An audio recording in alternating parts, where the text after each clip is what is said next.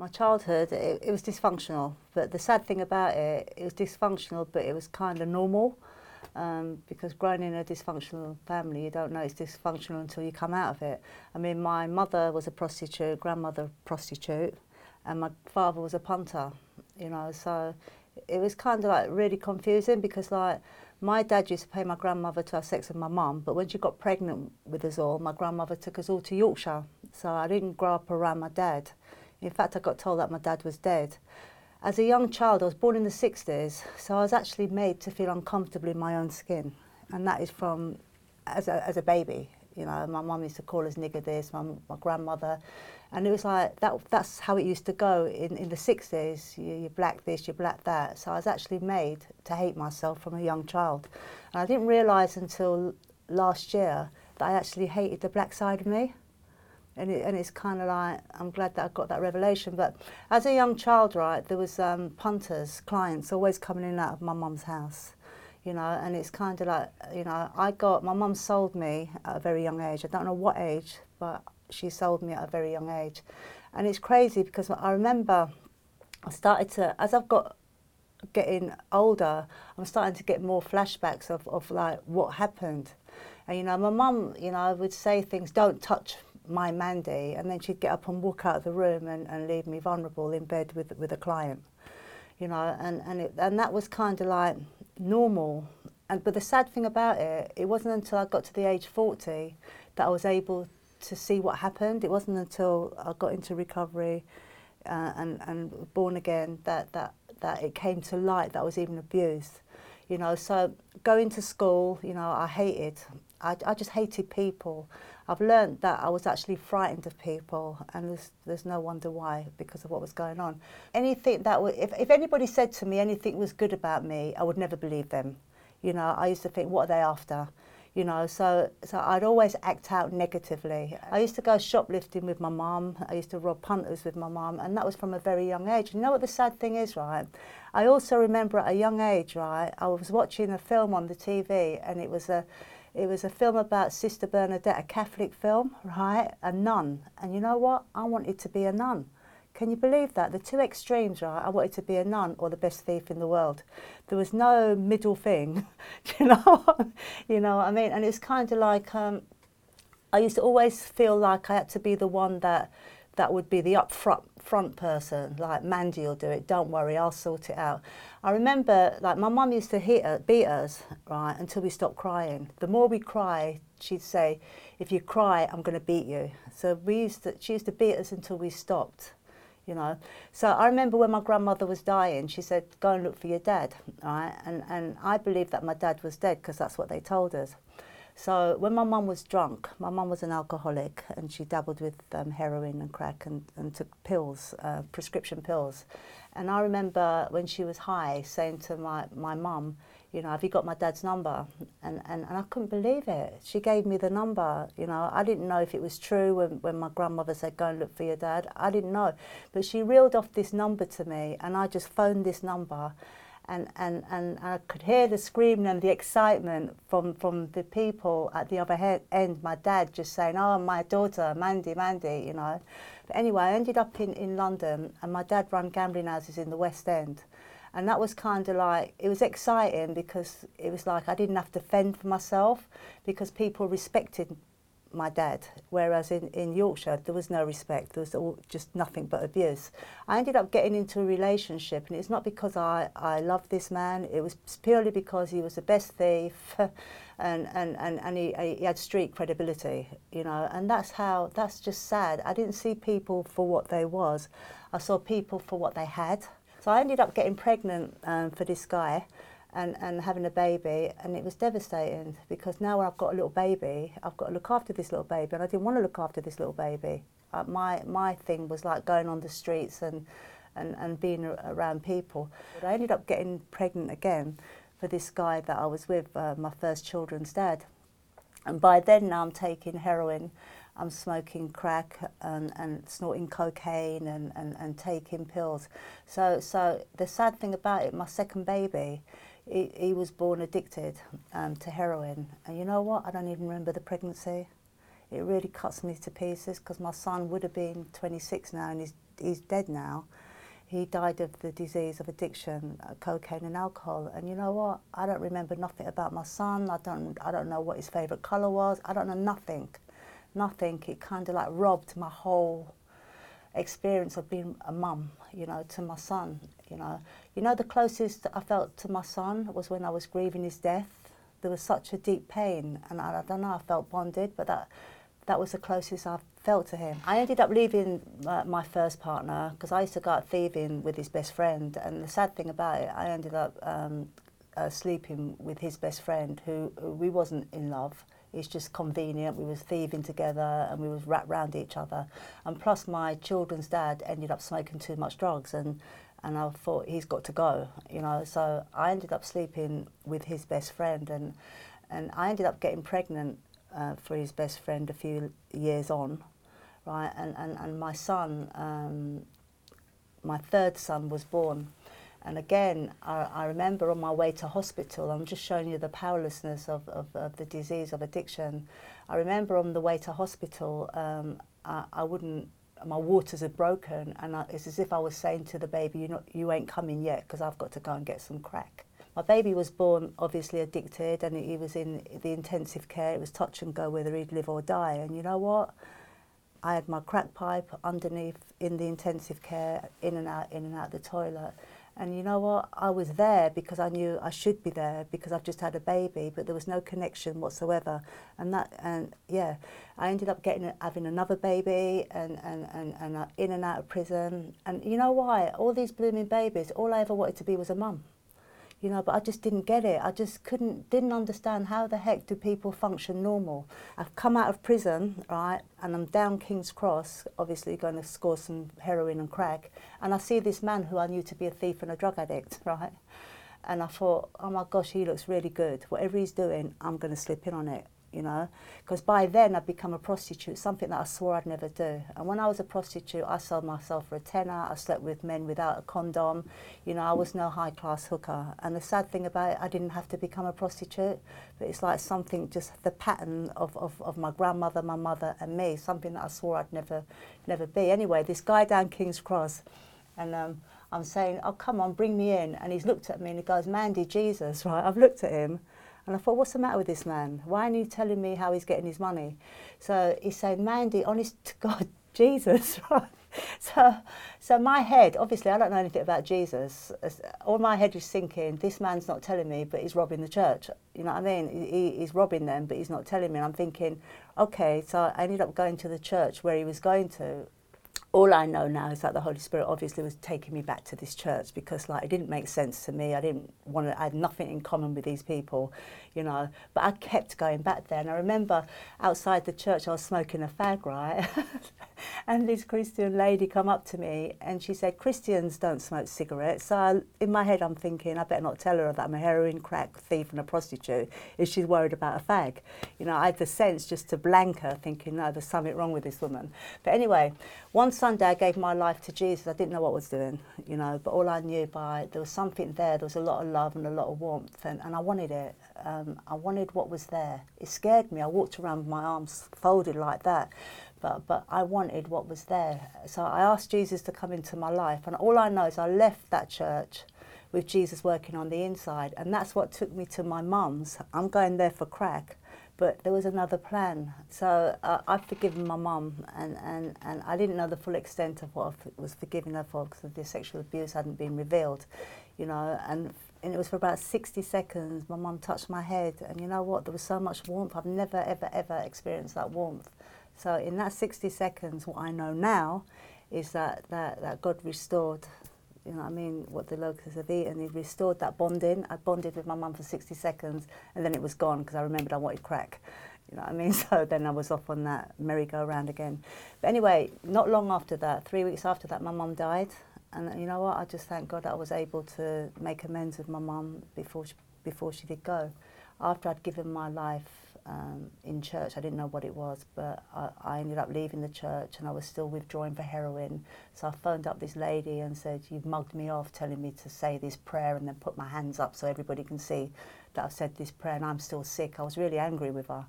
And all she said was, Mandy, the old has gone, you're a new creation. I didn't know what she was saying, but I now know that she was speaking word into into my into my life and it's and it went into my heart. I, I remember withdrawing right, and what I know now is is uh, that God brought that word to my head and I spoke it into my withdrawals, and this is when I knew Jesus was real. Right, He lifted me up out of the addiction. He took away all the sickness and all the pain, and it was like a buzz. It was like a rush of having a hit of heroin and cocaine, which is such a rush. It was like a rush going through my body I got such a high, you know, you know that, that I got hooked. I thought I've got to know who, find out who this Jesus man is. So I started running him down to the point where I even went in a Christian rehab to get to know who this Jesus man is. Because like whenever I was withdrawing for heroin, I would have to go straight, go and graft or sell my body or, or but with that, you know, he just took it away. But I didn't maintain being clean because I didn't know enough about him, you know. So I ended up going into the Christian rehab and it was tough. It was tough, you know. You know, I can remember saying to them, "You lot are brainwashed," and they said to me, "Mandy, your brain needs washing. It stinks." And what they were saying was actually true, because anything that was in my head, it was off key, and it still can be off key now. Do you know? I mean, I didn't have anything positive to think about anything body. It was always negative. But in this home, right, they used to they used to mention the word God, right? Now I've mentioned the word God a lot because of who I am today. But at that time, I couldn't say God, you know, and I couldn't tell these Christians in the home because every time I went to say God, I'd see a giant penis, right? And remembering, I didn't know nothing about the sexual abuse, and, it, and I was in torment. I was thinking, what is wrong with me? You know, you're twisted. How can you? What is going on? It's only I now understand that that was that that just he represented all the people that sexually abused me. There were the gods in my life that that you know, which is really traumatic when I think about um, the gods in my life were my abusers, which is quite quite deep. But what I did do, I got to know Jesus. You know, he was rejected, spat upon, and despised, and I could relate to him. And it's through him that he got me to know who God was. You know, I kind of like trusted him to get to know who God was. I remember praying right at home, and, and, and I remember worshiping, and then then and then praying. Then all of a sudden, I blooming got in the bath, and, and I've gone like a little child, started banging the water, and I was so angry at God. Right, because it was in the Christian rehab home that come to light that I'd been sexually abused. I started to see the first client that I had when I was a young child, you know, and, and I started banging the water and saying, it's your fault, you know what I mean, you chose my parents, da da da da da, and then I start sobbing, and then, and then, then I'd feel the warmth of his love. But what that showed me, that I was free to be angry at God because I was angry anyway, that little child was angry, but it released me to express the anger and the frustration that I'd held for all them years. Anyway, I ended up um, being restored back to my children, and one of my sons, had a court case going on, right? And, and my two older children that I abandoned for 11 years, they were blooming street boys, you know, they, they'd been brought up as like thinking that they're little gangsters, you know. And one of them had a court case going on. And I so desperately wanted my children to feel the love of Jesus, you know, because that is just so important to me. And my, my, my son ended up going into this Christian rehab, right? so I went in and I'd go and pick him up to take him to court. He said, Mum, I'm not getting this. And I'd say, Son, stay there, you're going to get it. So I'd pick him up each day to take him to court. And I remember one day I see it all over his face. I knew he'd got it. And, you know, and he was just so excited. He wanted to run and tell everybody on the train. I said, you know what I mean? Don't start telling the judge because he'll think you're mad. But the judge ended up sentencing him to the rehab for him to stay and do the rehab program. Anyway, my son didn't stay in that rehab, and, and he ended up he ended up smoking um, cocaine and and smoking crack and drinking alcohol. And, and what happened was, and this really saddens me because my son ran away from that rehab, right? And, and he came to me. He came to me, you know, and and and and part of me, you know, like, and I pushed him away. And my, I, I said to him, no, you need to go back to the rehab. I didn't let him come in. And then, and then the next thing I hear, the police are phoning me up and, and they said, oh, your son's in hospital. And I, I still never responded as a natural mother would run down the hospital. I didn't know how to be nat- a natural mum. I was just so militant and hard. I ended up saying to the police, okay, I'll come to the hospital after I've been to work. Because by then I was working, I got my first paid job in, in Holloway prison, the same prison that I was in and out of. But um, it, that, that, that the pain of that is still with me, you know. My son was calling out for me and, and, and I still, I abandoned him. And, and I was there while he was dying. Uh, but he was in, he was um, um, on a life support machine and I don't believe he knew that I was there. But, but when I was visiting at the hospital, I see his dad, the one that I abandoned, you know, uh, for his best friend. And, and I know that the Holy Spirit directed me to go over there and, and say sorry, you know, and he said sorry for his part. So when my son was dying, his immediate family was there, you know, and, and I thank God for that, you know. Um, but the pain, the pain of not being able to be relational to my son, I, I can never get that back, and that's something that I've, that I've got to accept. So my partner's there, my, my children's ex-partner, and, and I've, I've uh, um, said sorry, and he said sorry for his part, and, and, and I thank God that I seized that opportunity, because a year later he got shot dead by the police.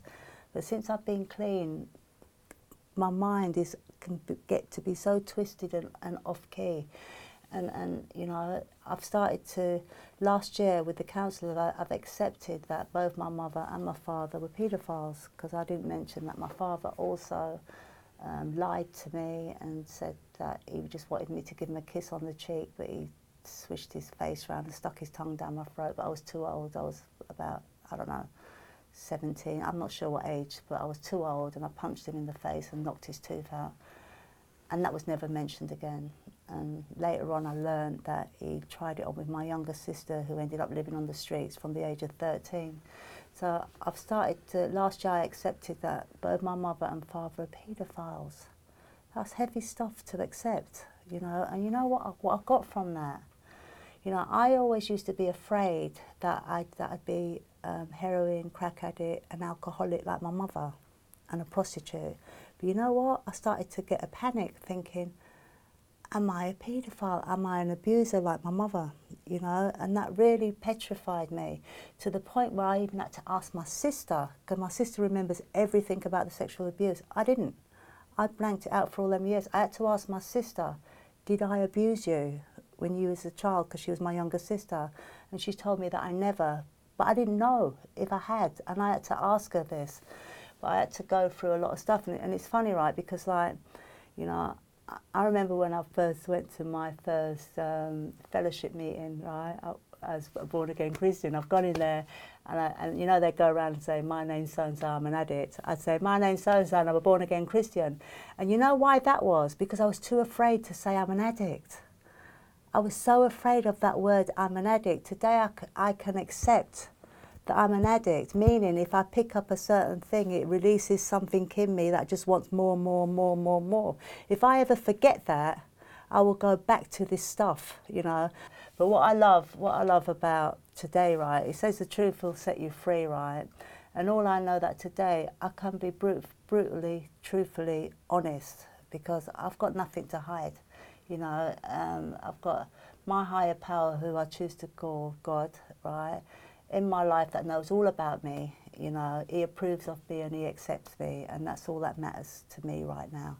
My first ever paid job was in Holloway Prison, and um, and that was blooming a miracle. I've come out of the Christian rehab home, and I knew that I don't know. I just knew I was going back into the prison until I ended up becoming part of senior management, and, and the prison blooming nominated me for an award, um, and and. Um, I, I got a commendation. Um, I was in Buckingham Palace a couple of months ago, and, and it was really amazing. My, we're in, I'm in there with my son, and somebody said, "Are you proud of your mum being in Buckingham Palace?" And my son just looked at them and said, "No, I'm proud of my mum every day for the work she does." I thought, "Yeah, go on, son."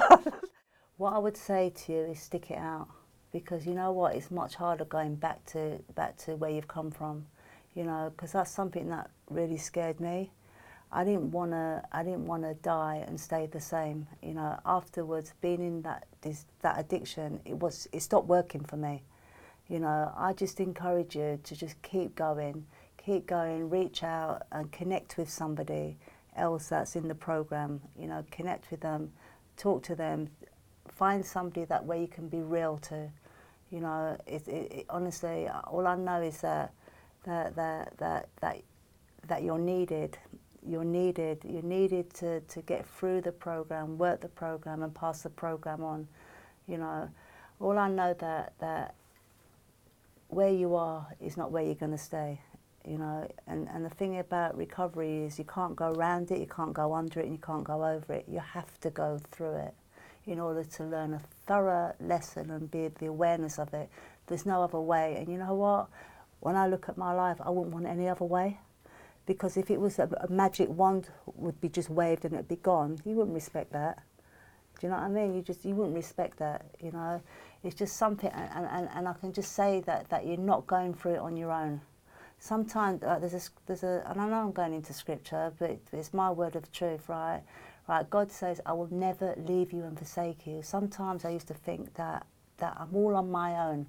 And, and the reason that is because I, this journey is on my own, kind of, but He's there.